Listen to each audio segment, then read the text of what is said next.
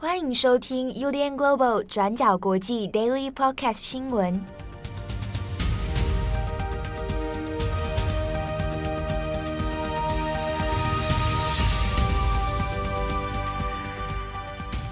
Hello，大家好，欢迎收听 UDN Global 转角国际 Daily Podcast 新闻。我是编辑七号，我是郑红。今天是二零二二年一月二十七号，星期四。好，那今天我们首先 Daily Podcast 呢，第一条还是先来更新一下乌克兰跟俄罗斯的战局哦。哦，虽然台湾这边即将要迎接就是农历春节了，不过现在国际局势，特别是在西方的状况，其实越来越紧张哦。那我们其实过去大概两个礼拜，每天都有在更新乌克兰的这个危机风波。那在一月二十五日，也就是呃礼拜四的晚间，就是美国国务院跟北约的呃秘书长联合发出了一个声明哦，就是针对就是之前呃大概在十二月中旬的时候，俄罗斯总统普丁所发出的一系列的北北约西撤的要求书。呃，我们先来重新回顾一下，就是。俄罗斯这边提出的北约西撤要求的这个条件书，其实指的是在这次的二零二一年冬季开始的这波乌克兰危机，在爆发初期，或者是俄国大军压境的初期，美国总统拜登其实在去年的十二月初的时候，跟普丁有一次大概九十多分钟的呃视讯会谈。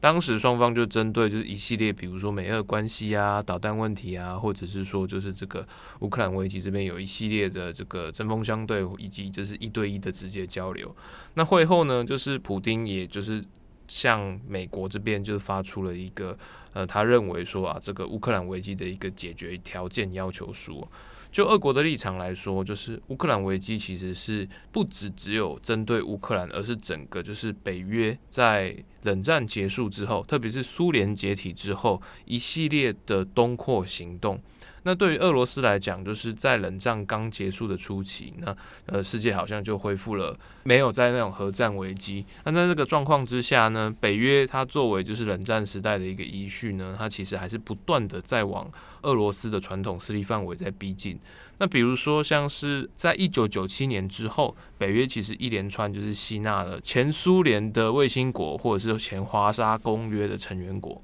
比如说波兰啊、匈牙利啊、罗马尼亚、保加利亚等等这些国家纳入北约的呃军事保护伞范围。那就俄罗斯的立场而言，就一开始会认为说，就是呃你有逐渐的扩张，这个可能是有一些态度，但是。随着近年，比如说乌克兰危机，那或者是说白俄罗斯，他在二零二零年开始的这个脱鞋革命，大家开始在怀疑，或者是大家开始觉得，就是说彼此过去中间可能会有一些缓冲、战略缓冲区的这个局面，已经开始被北约的东扩逐渐的，就是逆转这个状态。那所以，俄国就是在特别在这个乌克兰危机的时候，重新挑起这个其实已经争议已久，那对普京个人而言是非常重要的一个国安战略问题哦。那普丁在对拜登的这个条件里面，他其实有提出几个要求。第一个，那最重要的，他的头号目标就是要求北约出示明文来承诺说，那不会接受乌克兰与乔治亚加入北约的成员国申请。除此之外呢，俄罗斯也要求说，那你接下来不可以，北约不可以在就是这个一九九七年以后才加入的这些新北约成员国的境内，在持续扩张你的呃军事力量，那包括就是说扩大不定期的演训，或者是说扩大就是北约在这些地区的联邦驻军等等。就地理范围来讲。俄罗斯要求就是说，北约必须要往西重新撤回去一九九七年以前的边界。那实际上的话呢，我们可以看到，大概就是呃波兰以东的地的地方，现在北约接下来都不能再军事进入。那相关的说法呢，其实，在普丁十二月中旬，就是向西方，特别是美国啊、北约提出这些条件之后，大家都会认为说，这个条件其实是不可能被履行，也不可能被就是西方世界所接受的。因为在现在这个状况之下，这个其实也不是北约的章程有自己的玩法，就是其实也不能说就是俄国一威胁你，大家都缩回去。这个其实就是变成一个呃战略上的这个诺夫博弈这个赛局的僵局哦。可是呢，如果我就直接就拒绝莫斯科的要求，那现在感觉好像又直接落入了就是这个普丁普丁派系的这个俄国民族主义者的口实，就认为说啊，北约果然是要持续的东扩东进，然后接下来就是要直接威国威胁俄罗斯本土。那是否就是会因此反而就是呃有一种像说自我实现预言一样的，就是增加就是俄国持续对西方采取敌意态度的这个恶性循环？所以在这段时间里面，从十二月中旬这个条件提出之后，一个月之间，其实美国在这个问题上是有一点在拖延态度的。就是他虽然就是很明确的表明说这些条件呢，就是就呃原则上是不可能被接受的。那所有的西方盟国的态度都是一致。但是如果不接受的话，那接下来双方美俄双方或者是北约跟俄国之间要怎样维持一个好像？避免开战的这个共识，或避免冲突的这个共识，其实就各国之间就有一些异议。像在礼拜三晚间的时候，就是呃美美国他就是说，就是我虽然呢，就是在战略的大方向原则上，我是没有办法接受俄国提出来的一系列的这个有点过分的条件，比如说就是要撤出撤出在北约东线的这些军力啊，或者是说就是直接拒绝乌克兰跟乔治亚。的入会申请，这些在程序上是没有办法，因为俄国的文攻武吓，然后就退缩。但是俄国针对就是北约的东进这个威胁啊，那我们也可以，也不是说不能理解啦。所以就是北约跟美国这边也同意说，那我们就这些问题，比如说普丁讲的，就是呃美国在欧洲部署的导弹的问题，以及就是在欧洲大陆的核武的数量。或者是说有一些在比如说波罗的海啊，或者是黑海的一些军事演习，可能让俄国感到有点不自在。这些问题或军事上的一些战术的纠纷哦，那我们可以透过比如说裁军谈判，或者是飞弹协议，然后或者是说我们军军演可以建立一个彼此的互信沟通机制来做一个调解，不必要就是因为这些事情，然后就是导致一个呃冲突升温的恶性循环了。那美国，特别是美国国务卿布林肯呢，他的说法是：那我现在这个呃正式的回函，那我已经发给莫斯科了。可是这个回函的一个明文的具体内容，其实并没有对外公开。那根据就是德国《明镜周刊》的说法，就是北约跟美国方面其实也不打算把这个嗯、逐条的这个回应函哦，就是公诸给大家。那现在就是要给俄国可能几天的时间来做一些消化跟判断。那接下来布林肯会再直接致电给俄国外长拉夫罗夫，那希望再安排两个人的进一步交涉。那事实上，在一月中旬的时候，拉夫罗夫跟呃，布林肯其实已经在日内瓦有一个呃一对一的接触谈判了。不过在当时的互动，其实双方还是剑拔弩张，就是呃并没有一个共识，或者是说在这一系列接触里面，双方其实会有一些呃跟我们之前讲的一样，会有一些立场或原则上的一个天差地远。比如说，俄国会认为说，我已经把我要的所有的条件都列出来了，我认为这不是谈判，而是说你要告诉我你接不接受，不是全包，那就是全部就翻盘。那对美国来讲，就是你所提出的条件几乎没有一项是看起来是要跟我讨论或接受的。那我也不认为说这个东西是我一定要吞下去。所以美方的立场就是说，那我们尽可能延长彼此对话的时间，用对话来建立彼此的一个互信默契，然后大概彼此试探之后，才有可能再进一步来接触，说有没有可能就双方可能各退一步啊，或妥协，或者是说有一些迂迂回的方式，彼此在试探之后才能再进行。但换言之，就是其实双方其实还是在原地踏步，彼此处在外交上的一个停滞，或者是有一种呃懦夫博弈的剑拔弩张，反而反映到在国防或者是说就是军事上的一些呃冲突风险在增加。比如说，美国在礼拜三晚间呢，都根据 CNN 的说法。除了日前就下令本土八千五百名的这个八十二空降师从本土待命，随时要开开拔到欧洲的东线战区之外，就是美国现在跟北约也在讨论说，那是不是在这个星期，或者说在这几天，要紧急对北约的东线国家，特别是匈牙利、保加利亚与罗马尼亚这些个乌克兰的边境地区哦，在紧急增派各一千名美军。那其实一批一千名美军的派驻哦，对这对假设好真的是美俄开战，或者是整俄军入侵乌克兰，这各自一千名，总共三千名美军，其实对整个战局没有一个决定性的优势。但是比如说那后续的一些情报观测，或者是说比如说边境的守备，或者是说一些呃作为一个前进桥头堡指挥所的这个搭配呢，其实都会有一些战略性的弹性。那只不过像在北约各国，其实也立场也不太一致。比如说像是罗马尼亚，现在就是非常积极要求北约来，就是可能派出大军来做守备，因为罗马尼亚其实也就紧邻着乌克兰南方，也是黑海国家之一，所以现在就是有一点对于整个动态是感到其实蛮不安的。不过与此同时呢，就是俄罗斯其实并没有对就是美北约还有美国的这个回绝信啊有有第一时间的反应。在过往呢，这种状况就通常都会变你来我往，就彼此互相指控。但截至目前为止，现在是一月二十六日的上午吧。就是俄罗斯时间的上午，其实都还没有一个官方的一个态度，比如说我收到了，或我非常愤怒，就是其实还没有一个情绪上的表态。那其中的一个关键原因，也有可能是在礼拜三的同一时间，其实在法国的巴黎，呃，也就是法国总统府的爱丽舍宫，有正在进行一个四方的诺曼底机制的会谈。那所谓的诺曼底机制的会谈，其实指的是以德国跟法国为主的邀请，邀请俄国跟乌克兰，总共是四国，德国、法国、乌克兰跟俄国这四国。那这个是所谓在这个乌克兰危机中的诺曼底机制 （Normandy Format）。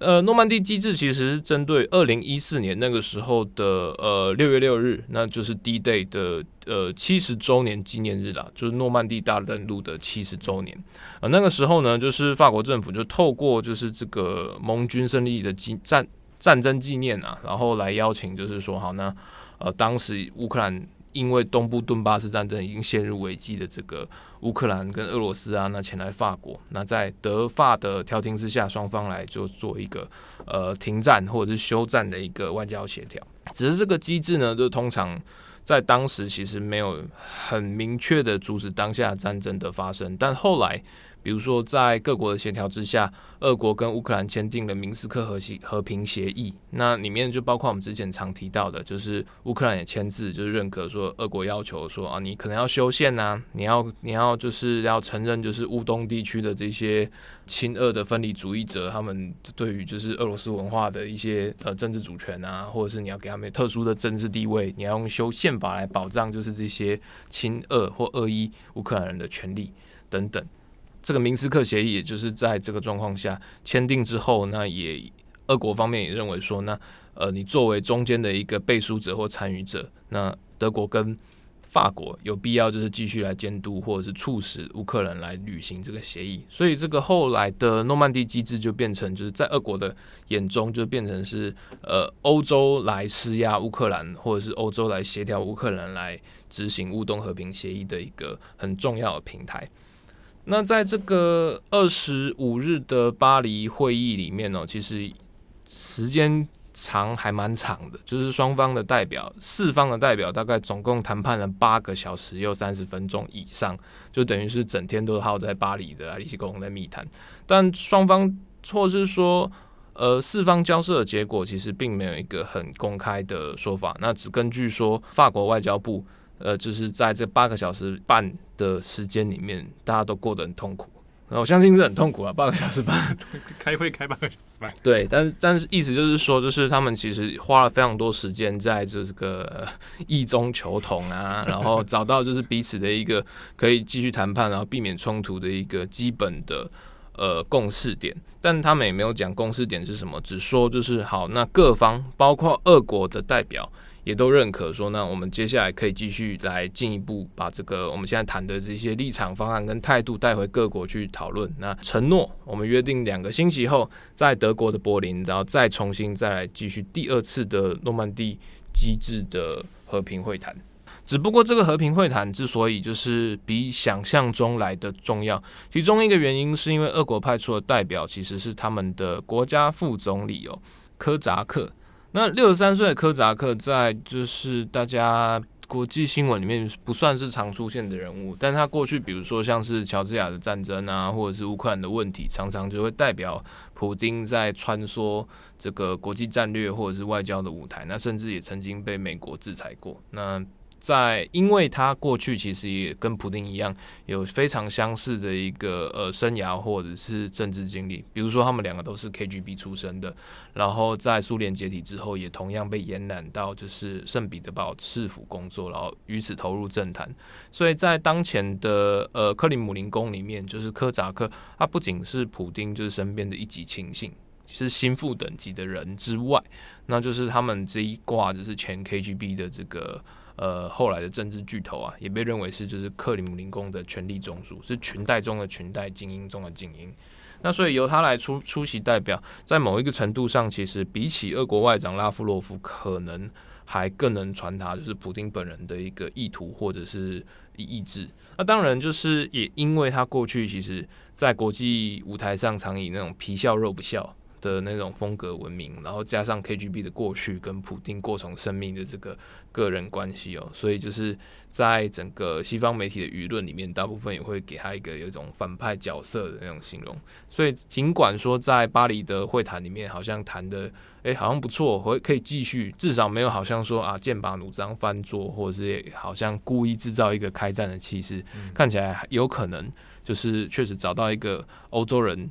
欧洲欧洲问题，欧洲解决的方法，但大家也会担心说，那是不是一个缓兵之计，或者是一个疑兵计啊？就是那我现在就是用离间的方式把。德国跟法国的这些比较相对鸽派的立场，从北约的中轴里面拉开，让变成说整个乌克兰危机变成西方之间的分裂。比如说英国跟美国现在以鹰派站在一挂，那德国跟法国这两个鸽派现在就是在明明是欧洲重要角色，结果现在变被被这个已经脱欧的英国以及美国就牵着鼻子走。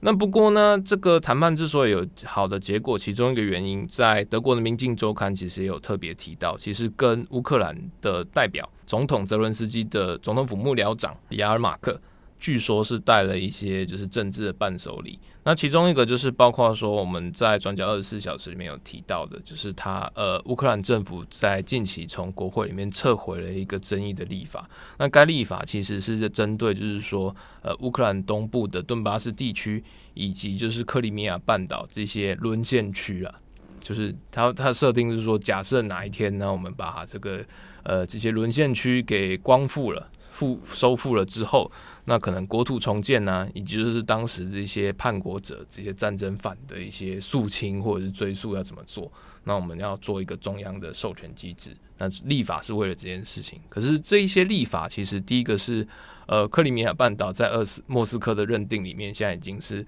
俄国的合法领土了。你现在是什么意思？然后第二个问题是，就是对于顿巴斯地区的这个乌东的分离主义者的战争罪的救责，或者是说叛国罪的这些刑事救责，在明斯克协议里面的签字的。呃，原则是要就是彼此特赦，就是不再追究。那你现在这个状况，其实好像在莫斯科眼里就会认为说，那你是故意在挑起事端，甚至是说，在一部分的解释里会认为说，那乌克兰其实并没有真心要履行这个和平协议，甚至意图在可能羽翼丰满之后要重新来攻击这个顿巴斯地区。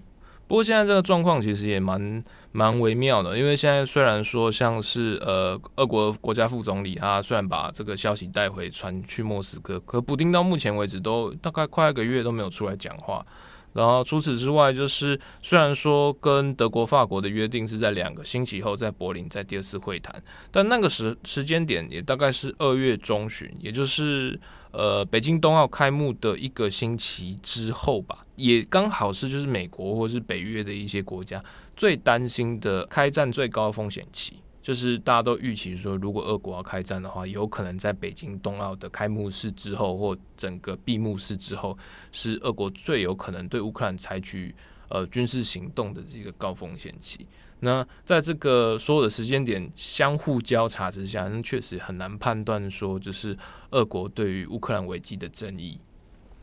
好，那相关的报道呢，可以参考今天的转角国际网站，我们的过去二十四小时有更详尽的文字报道。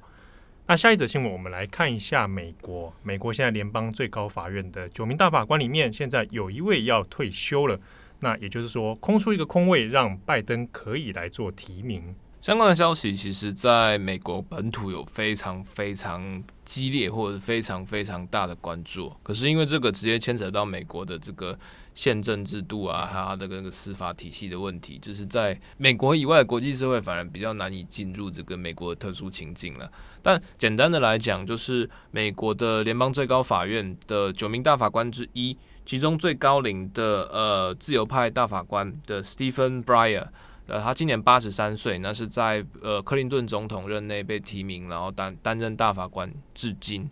他传出说他有意在今年退休，那预计的时间是在六月份，就是整个这个大法官的议期到一一段落之后，然后他就有可能会申请退休。那退休之后呢，就会有替补人选的提名的问题。而在美国，大法官的提名权是来自于总统。那一般的程序是总统他会清点他自己呃认为适任的大法官提名人选，然后这个人选呢会送到参议院的司法委员会，然后接受初步的审核，然后在听证会啊，然后还有参这个司法委员会的投票之后啊，那他这个人选会再送到就是整个参议院，然后接受所有大概所有参议员的投票。那在这个状况之下呢，现在的规定是认为说，你参在参议院的认可投票里面只需要就是简单多数，就是呃，现在民主党是五十人，共和党是五十人，那再加上议长，也就是副总统贺副总统贺锦丽的关键一票，那个中立那个关键一票，那呃，只要就是呃赞成比反对的多，那就可以通过这个任命人选。那通过大法官的美国大法官的任期其实是无期限的，那没有任何，就是你你只要没有要退休啊，或者是因为丑闻自请下台等等，那你就是可以一路做到挂，没有问题。那也是因为这样，所以大法官的任期通常很长，可能像比如说这次要退休的 Breyer 就大概有三十年的呃大法官经历。那在这个状况之下，你任选任何一个大法官都有可能影响，就是未来可能好几十年美国的这个宪法趋势走向。相关的争议在过去可能，比如说二十年前，其实就呃受到讨论没有像今天那么激烈。那只是因为，比如说美国其实在它的宪政制度或它的这个司法文化里面有一些。呃，现代特别冲突的问题，比如说像是宪法第二修正案的拥枪权，然后或者是说这几年不断不断的在吵，就是这个呃堕胎权跟所谓的生命权的这个对抗，然后还有一系列的这些，比如说这些呃宪法宪法如何解释，就是现代的这些呃选举投票的问题啊，或者投票资格的问题等等，所以让就是整个大法官的组成。提名、任命以及就是他们各种的这个事先判决，其实，在现在的政治气氛下，都会变得非常争议，而且具高度政治化。那在过去呢，就是比如说在川普任内，其实大法官的争议主要是在于两个提名人啊，第一个就是呃卡瓦纳，那。保两跟后来就是在二零二零年呃通过提名的巴雷特，这两个其实都是保守派的大法官。那在整个宪政解释里面，当时的一些设定就会认为说，他们可能跟比如说川普那时候想要一直很试图要去推动，比如说那个堕胎权的问题啊等等等，会有一系列的。问危机，那特别是卡瓦纳，那那个时候又牵扯出他那个学生时代的一些性丑闻的事情，性丑闻的事情。然后巴雷特他是在呃在担任就是这个职务的提名之前，那他有参与一些就是反堕胎的一些宗教组织等等，所以在当时的一些听证会审判啊，或者是呃法庭呃国会之外，就是美国的这个、民间的舆论的不同的意见啊，其实都有很大的争议。在美国现在的九名最高法院大法官的组成哦，大概现在自由派是三，然后保守派是六。那这这个主要是因为就是后来在川普任期最后，就是我们比较知名的自由派大法官就是金斯伯，就是 RBG，他因为就是死掉了嘛，死掉了就令 在川普最后任死掉了，死掉。对。然后死掉的话，就是就刚好给就是川普在最后的时间一个提名新新一任法官的机会，所以在这个状况之下，就是当时的自由派跟保守派的大法官数量刚好是正负一啦，就是彼此在换，所以才会变成六比三的这个比例。那可是这个呃 b r i a n 呢，他其实也是比较偏自由派的大法官，所以现在目前无论拜登要提名谁，那预计都是用自由派来填补自由派。那对于整个呃，最高法庭的组成其实并不会有一个结构性的影响。但是因为就是拜登那时候在选举的时候，其实一直有提出一个司法改革的政见，那就是说，如果他有机会来提名最高呃法院的大法官人选的话，那他愿意提名一位就是非裔。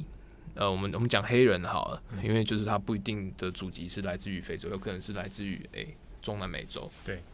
呃，一一名黑人的女性大法官来担任，来进入就是最高法院。那相关的问题，或者是说相关的这个政见，其实有不同的讨论呢。但在美国的主流舆论里面，认为这个可能确实有一个划时代性的意义，倒不是说像比如说有一些。反对者他会认为说，这可能是政治正确，它其实牵扯的是，比如说你在宪法里面的呃不同族群的代表地位，然后或者是不同角呃在自由派里面不同立场的一个呃诠诠释诠释的代表性，所以它确实是有一个可能时间到的必要，然后或者是时代的必要性。那只不过就是在现在的状况里面，因为呃在二零二二年的十一月要其中选举。那我们刚刚也有提到，就是最高法院的大法官的提名，它往往在近年是非常的政治化，而且常常会引发就是国会里面的朝野对决。比如说像是之前川普要提名那两个人也是被修理到爆，站半天。对，那现在这共和党当然是磨刀霍霍，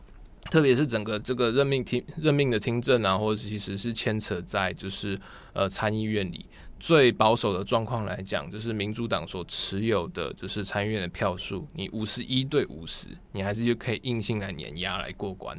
但是因为它直接牵扯到的是就是十一月的选举，假设好，就 Breyer 他是要在六月份结束之后申请退休，他们要提前的话。那可能这个提名的这一些问题啊，或者是提名的这些风波，大概也是会在整个夏天开始。那时刚好也是其中选举最激烈，然后正要白热化的一个冲刺时刻。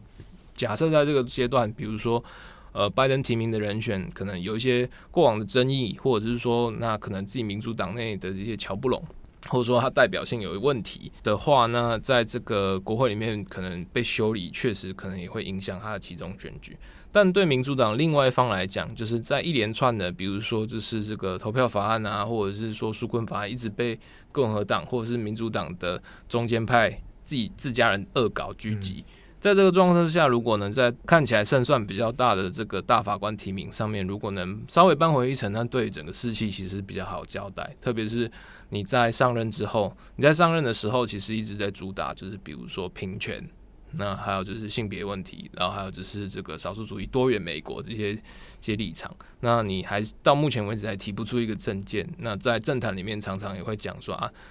拜登跟这个副总统贺锦丽之间好像有一些 嫌隙。对，所以就是如果透过这个大法官这个有办法，就是给大家一个交代，对拜登来讲确实也是一个机会。那假设在这个状况之下，呃，Brian 他现在已经毕竟八十三岁了，那确实也是到了一个。呃，应该要适时交接的一个年纪。不过呢，就是在美国呢，其实也有一些比较比较故意的言论，比如说像是在二十五日的白宫记者会上，就有记者就是问这个发言人萨奇。就是说啊，呃，拜登会不会考虑就是提名贺锦丽来当这个 来这个大法官？哎，意思就是说，因为贺锦丽她也是有有相关背景嘛，对，对啊，然后也符合非议这个条件，然后两个人不好，那把他弄去有一个历史定位，让他来解套。啊，当然这是充满恶意的提问呢，所以萨奇也是说，就目前就是拜登的政府就是还是以就连任的目标为主，那目前不考虑就是把副总统推出去。他认真回答，对，就是很怕再出事这样，对。那节目最后一点时间，我们稍微来更新一下南韩方面的疫情。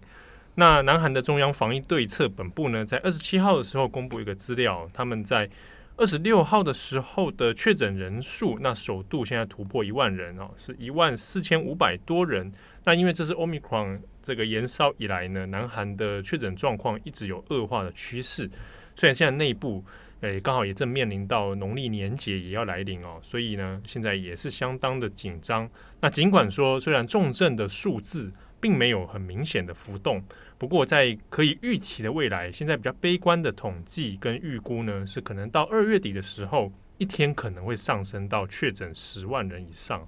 所以现在南韩政府是感到有一点紧张的。那所以也在同时呢，又宣布说，接下来的一个月当中。会来继续做相关防疫政策的紧缩，但是呢，因为也延续之前文在寅所说的所谓叫 K 防疫啊，就是要与疫共存，然后呢，要继续维持一定的经济生活的活动。所以呢，虽然说要来做这个更加严格的防疫措施，但是原则上它是让基本诶、各个店家还有政府单位哦维持一定的这个生活机能哦。这个部分其实，在南韩内部里面，当然就有掀起一些正反不同的批评哦。那主要在于说，哎，文在寅现在这样的政策似乎没有办法准确的控制疫情。那虽然说现在一个进度表是希望在二月三号以后要把。